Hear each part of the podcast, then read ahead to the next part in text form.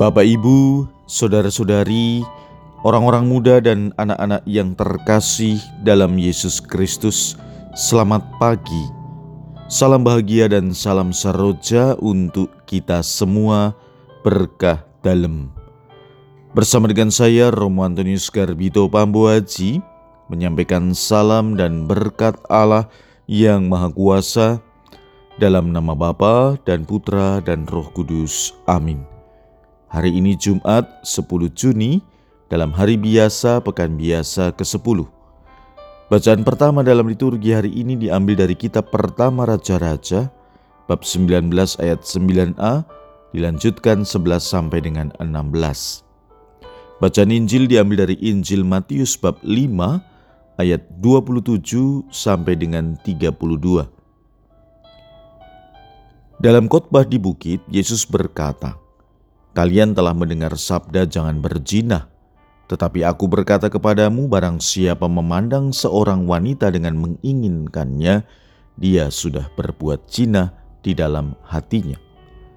Maka jika matamu yang kanan menyesatkan di kau, cungkilah dan buanglah. Karena lebih baik bagimu satu anggota badanmu binasa daripada tubuhmu seutuhnya dicampakkan ke dalam neraka. Dan jika tangan kananmu menyesatkan di kau, penggalah dan buanglah. Karena lebih baik bagimu satu anggota badanmu binasa daripada dengan badanmu seutuhnya masuk neraka. Telah disabdakan juga barang siapa menceraikan istrinya harus memberi surat cerai kepadanya.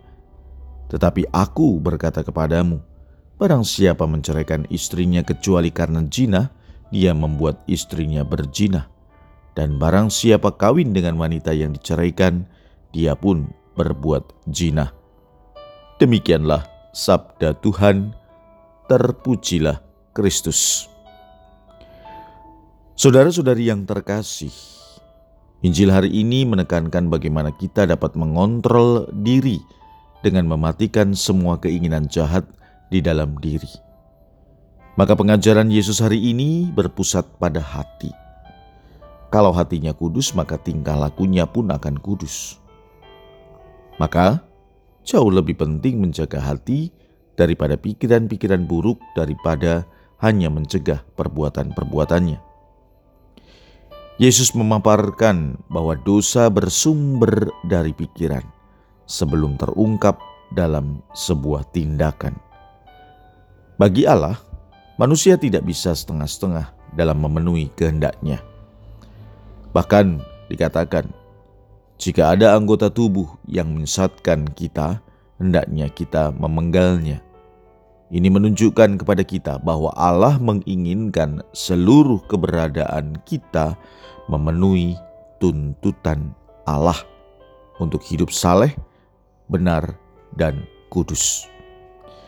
Kesalehan yang Allah inginkan bukan saja yang tampak dari luar, tetapi yang bersumber dari lubuk hati kita yang paling dalam. Saudara-saudari, setiap pengikut Kristus harus hidup murni, baik yang selibat maupun yang hidup berkeluarga. Dengan ini Yesus menguduskan perkawinan dan sesungguhnya perkawinan Kristiani adalah sebuah sakramen, tanda bahwa Allah hadir. Juga dapat diartikan hubungan cinta kasih antara suami dan istri.